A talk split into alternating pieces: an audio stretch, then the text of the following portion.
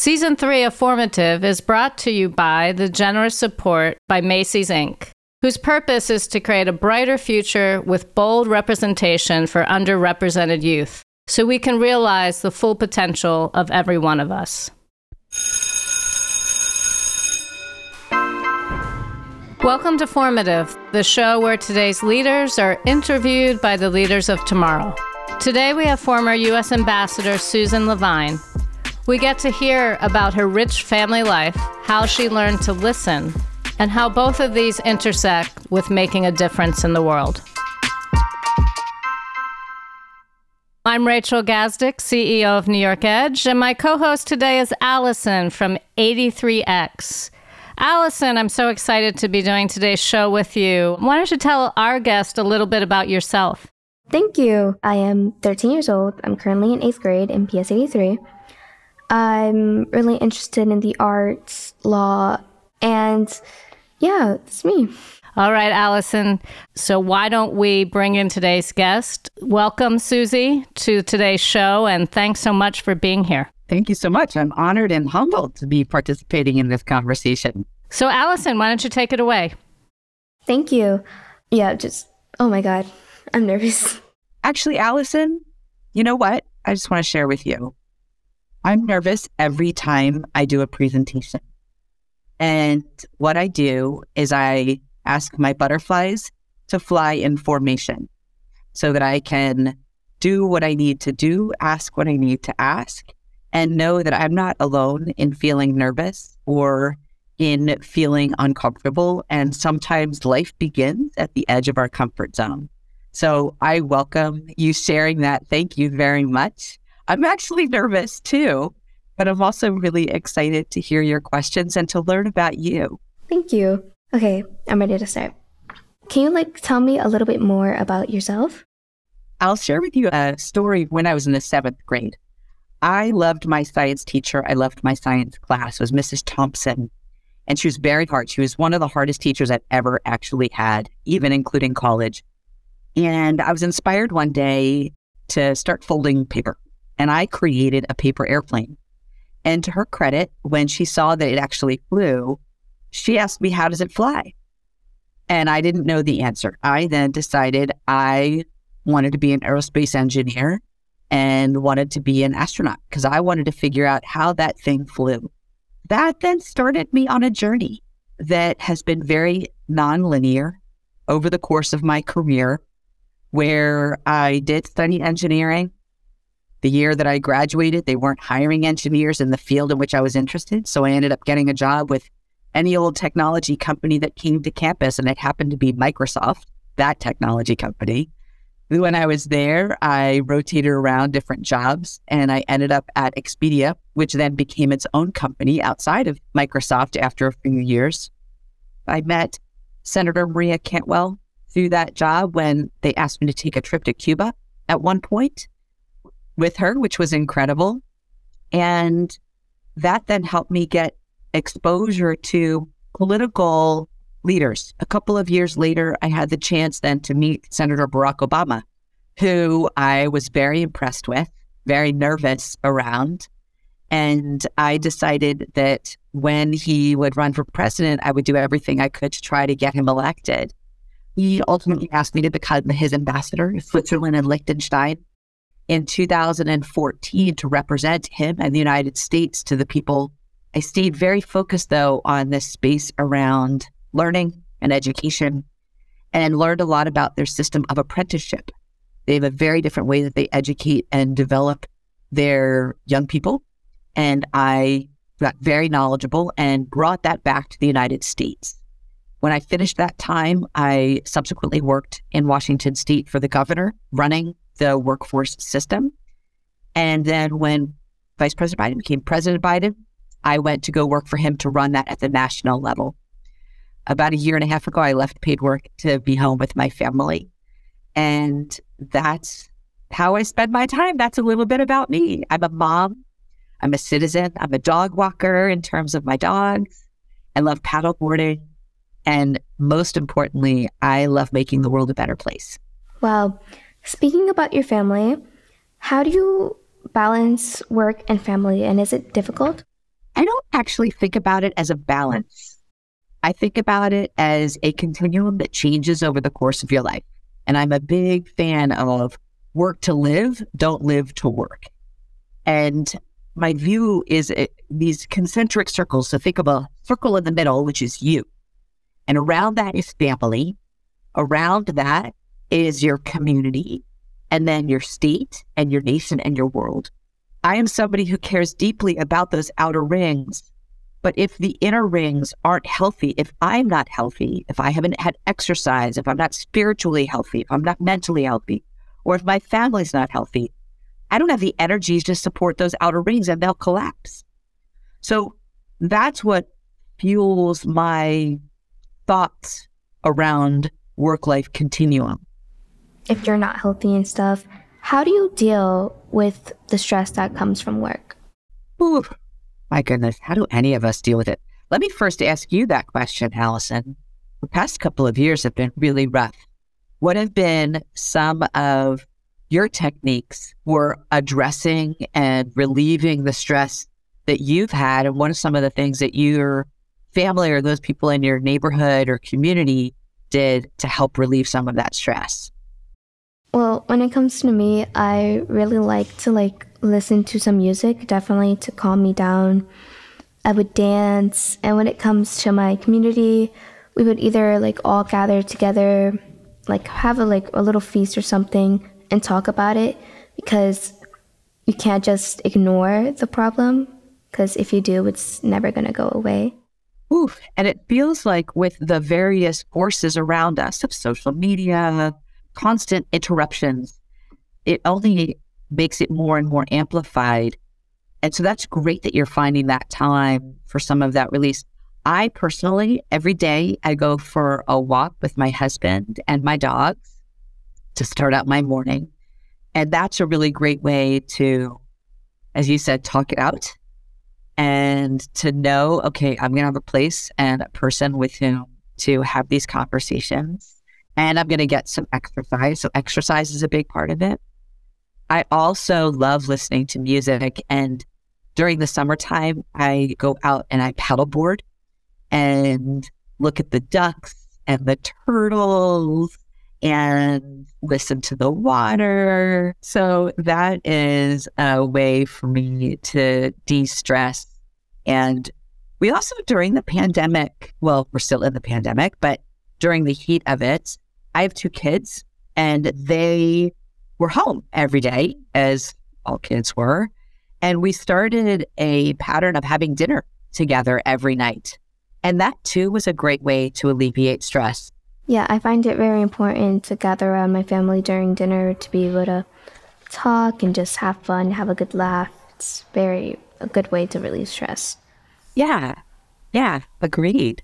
Talking about stress, when you were at your lowest point, you can be like really sad, really stressed. What motivates you to keep going?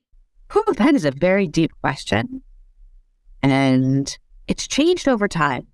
I have had the blessing of successes that I can point to so that I know if I've failed or I'm having a blue day or if I'm having a blue week or a blue month or a really challenging time, I know that I can get through it. I know that there's another side. And that is now what motivates me if I hit a rough patch or if I'm feeling really just upset about something is knowing that I do know how to make a difference, whether that's a small difference or a big difference. I can get through it. But before I had sort of a track record, so to speak, on which to draw or to give me hope, I think it really was knowing that I had my faith, I had my family, I had love around me and support I've hit some really rough patches and I've made some very hard decisions. Like at one point, one of my children was really facing very big challenges from social emotional struggles they were having. And at the same time, work wasn't going exactly as I'd hoped. And I had to make the really hard decision to leave work and be home with my kids. And that was really hard because it was like, oh my gosh, am I getting off the flywheel of work? Is this going to impact my career? Is my kid going to be okay? And it's only now in hindsight looking back that I know it was absolutely the best and right decision. And my kid is great, not just good. My kid is great. But in the moment, that's really hard thing to do. And it's really hard to feel like there's going to be a light at the other end of the tunnel that isn't an oncoming train. Wow, that's very meaningful. I agree with that because, as you said before, if you and your family and the people you care about are not healthy and happy, you won't have enough energy to like go on with work. Yeah.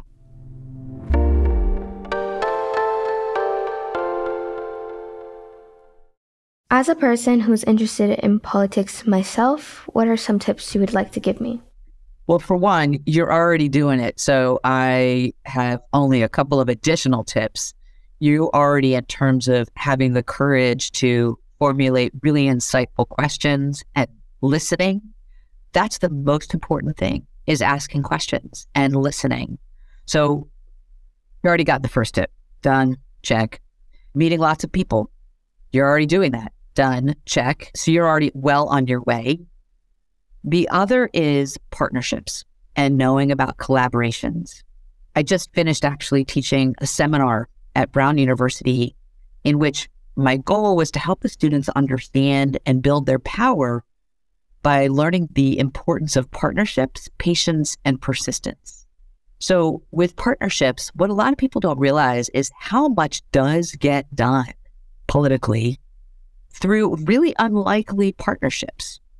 So, whether that is a legislator here in Washington state who is a Democrat, who partnered with a Republican in another part of the state to make accessible oral chemotherapy, or whether it was Senator Hassan, who's Democrat, partnering with Senator Cassidy, who's a Republican, to pass the No Surprises bill in Congress that ensures that people don't get surprise medical billing from other providers when they have a major surgery.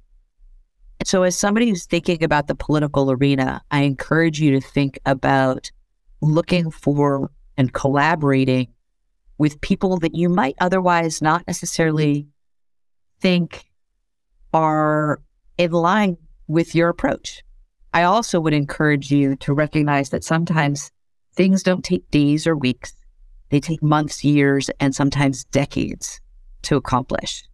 And so, as you think about politics, I encourage you to think about it in a long view I encourage you to identify who are the political leaders in your community who you find who are kind, who listen, who are available and responsive, but also who have team members who also reflect those values because a good leader has a great team. So, and then volunteer your little heart out, and you can do it even now you can knock doors, you can make phone calls. So there's a lot to be done. Wow. I really like what you said about collaboration because you might not know this about me, but I'm the captain of my school's cheer team. And being captain comes with a lot of responsibilities, but one of my biggest responsibilities is being able to like listen to my other team members and see what they want because if the whole team isn't happy, nobody's happy. That's amazing. Congratulations. How do you handle when there's conflict or when the different team members want very different things? How do you arbitrate or reconcile that? What I like to do is I like to listen to everybody and see what their opinions are first. And then I try to like get a few ideas and put them in one. So that way everybody can get what they want, but at the same time, there's not only one thing and like not only the other so that way everybody's happy. I find that all too often in the media, people don't speak highly of compromise anymore. And yet, what I just heard from you was that you help bring folks together and often ask them to compromise to find a common solution. So, what do you say to your peers and your team members about compromise? With cheerleading, it's literally in the name, leading. And in order to be a good leader, you need to be able to do things that maybe you might not want to do it, but you would need to at least try. Because even though sometimes I try to get a mix of both things at the same time, there might be an option where I only have to choose one of them. So I usually tell my team to like, okay, sure you wanted to do this, but today sadly we're not going to be able to do this or that. And I try to calm them down first of all. Yeah. And I try to like maybe crack a joke, bring them all together, say something that I know that they will start laughing and like at the end of the day all I really care about is that my team is happy because oh. there's definitely a lot of drama in middle school. oh my goodness, I know. You talked about a moment ago when you're trying new things and experimenting. Do you feel like you, in your work on the cheerleading team and other areas of your life, do you feel like you have the freedom to fail and learn from that failure? Yes, definitely. I've broken my wrist, sprained my Oh, ankle. How? And what did you learn from those moments? What I learned from those moments is to not let it discourage me. Because, sure, yeah, I hurt myself, but it doesn't stop me from like, I could even help from the sidelines. I could do anything I really put my mind to. Amen to that. What do you think the key to success is? Oh, no goodness. Well, I don't think there's one key. That's the key is there's not one key. I have a tremendous amount of energy. And that energy, I know how to channel it. I know how to use it. And at the same time, I know that it can overwhelm people. So I have to use it as a superpower and know that it's kryptonite. Does that make sense? Yeah. So for me, that has been one of my keys to success. I have not actually always been a very good listener. I grew up in a household where we interrupted each other as a matter of religious purpose. was a Jewish household. We were always talking over each other and we always wanted the mic. We always wanted the floor. And it wasn't until I took a training when I was working in Microsoft that was listening training that I stopped to listen.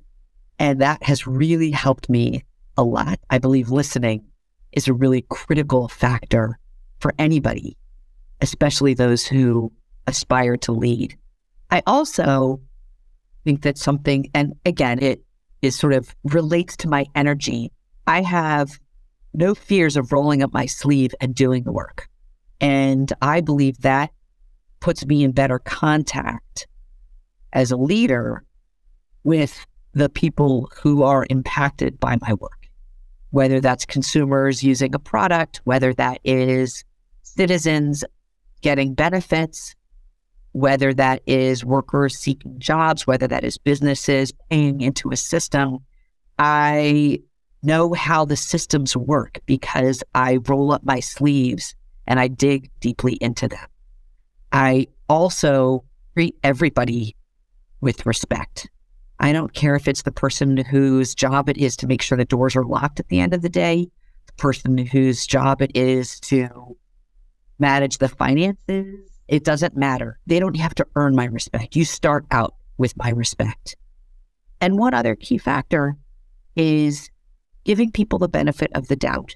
People are trying to do a good job. There's so many things that happen in people's lives to impact their well being and their attitudes. And if you start from a place of people are trying to be good and they're trying to do the right thing, it really transforms how you interact with people and allows you, I believe, to make better and kinder decisions.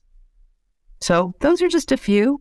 But I'd say, you know, if I had to sort of elevate one above all else that has been helpful for me, has been able to channel my energy for good.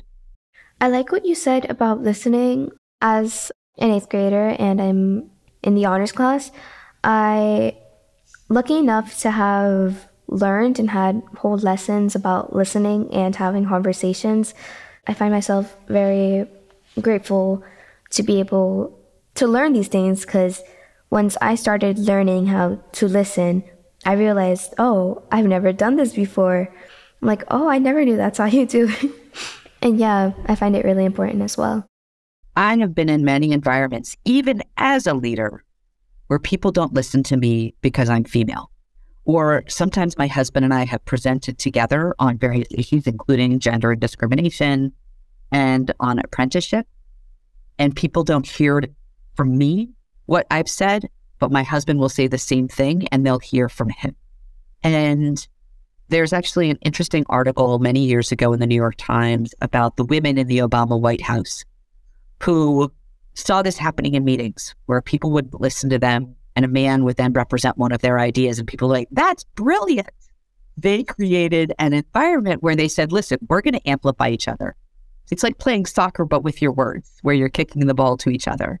And that way you're elevating people in the room. As a leader, you have an opportunity to set the ground rules for an environment, to set the ground rules for a meeting, for a team, for a whatever, in saying, here's how we value each other. We listen. And if you also see people not participating, but whose voices should be heard, it's great to bring them in. And I'll often say, you know, Allyson, we haven't heard from you, but I can see that thought bubble just lit brightly up above your head. I would love to hear your perspective on this. Yeah, I find the same thing happening here, but it's a bit different. I always see the whole, oh my God, I'm a boy, I'm way stronger than you thing. And what I do when I'm in that type of situation is I just stay quiet and then I let them learn themselves that yes, I am stronger than you, but I'm not going to brag about it. I'm going to let you learn about it. Cuz it's okay to like brag about yourself and like, "Oh my god, I'm so amazing." But at the same time, you can't put down other people because you're so good at something. This is I think one of the challenges that we as women face when applying for jobs, for example, the adulting version of what you said has to do with resumes. And what you find time and time again is that men overstate their abilities in their resumes and will apply for jobs far in excess of their qualifications. And women, on the other hand, downplay their abilities and apply for jobs that are far below their qualifications because they think, wow, they, you know, I could never qualify for that. And there is, to use the, a word that you used before, balance. There's a balance that you can be humble and proud. And there is a way to do that that is effective. And I loved your point that you just shared with regards to let them learn about how fantastic you are, having your actions speak louder than your words. And that is fantastic.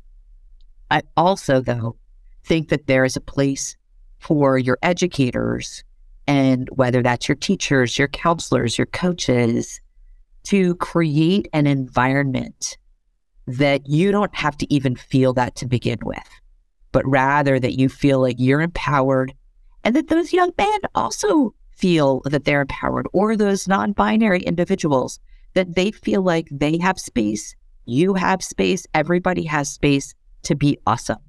And it shouldn't have to feel like a competition. Everybody should just feel like they're mutually empowered. That's the ideal environment. It's hard. It's hard though, because you're fighting against, you know, centuries of stereotypes. So there's a lot of work to do. I'm very big when it comes to stereotypes. It's definitely a topic I love to debate about. I usually like have these conversations either with my mother or one of my teachers. I just like seeing different people's points of views. Amen. Amen. Well, let me ask you a question. So you're an eighth grader. Next year, you're going to be in high school. As you think about that transition, what are some of the things that you're excited about? What are some of the things that make you nervous? and and what are some of the ways that you're hoping to contribute to that high school community? Well, one of the things I'm most excited about is definitely to meet new people because meeting new people helps me open my eyes to different religions, different races, and everything. And I just love learning about different parts of the world, especially. And what I'm most nervous about is most of the high schools I've already applied to are all dance. So it's definitely really nerve wracking. Yeah. I always think to myself, oh no, what if I'm not good enough? But then there's that one voice in the back of my head, which is either like my coach or my friends, who's like, don't worry, Allyson, you got this.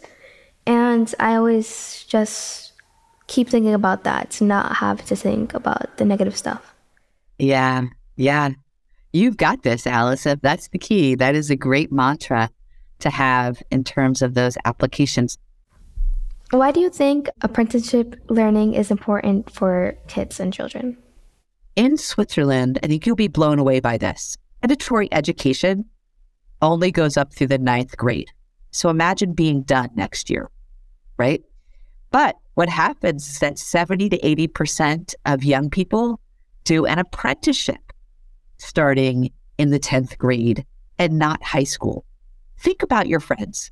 There are some of them who learn really well in the classroom, and there are some of them who learn really well with their hands or want to be in an environment that's really interactive, right? And in Switzerland, what I saw was apprenticeship really in a broad array of jobs insurance, banking, working in sports retail, working in hotels, working on trains, doing engineering, doing science, doing manufacturing, doing computers and web design. There are apprentices in all of those different areas in Switzerland, starting at the age of 15. And what I saw was that young people doing apprenticeship three or four days a week, one or two days a week, they're in school learning things related to those apprenticeships. So if you're a cheesemaker, you're learning microbiology and chemistry, but everybody's learning citizenship and everybody's also learning financial literacy so that they can balance checkbook. The apprentices are earning money. So imagine being able to take home a paycheck. And then after your apprenticeship, you can go on to higher education if you choose Many do, but many also just go on with their careers. In the United States, only 30% of people actually get a four year university degree.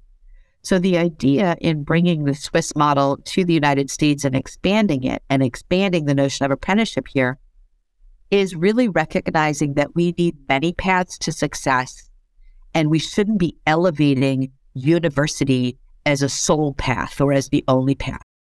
Thank you so much. Let me turn it back over to Ms. Gazdick, please. Thank you, Allyson. Susie, we ask all of our guests at the end of the show the same question. Knowing what you know now, what advice would you give your 13 year old self?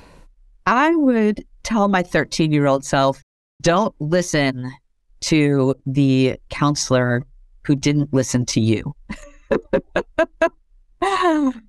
I had a male coach, and he was my high school guidance counselor. And he was a very nice man. He knew I wanted to be an engineer. And rather than send me into more math and science classes, he sent me into more history and literature classes. And I think that was based on my gender.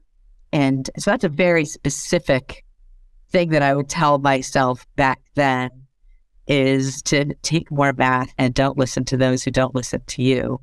And then the other is to know that your heart is also very worth listening to.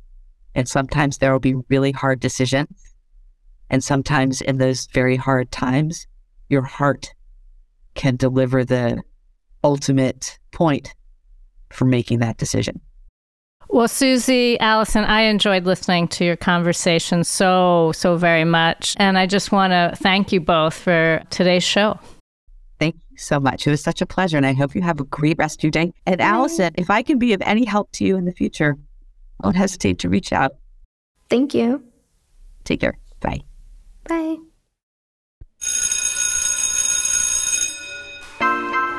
Thanks for listening to Formative, a production of New York Edge. I'm your host, Rachel Gazdick.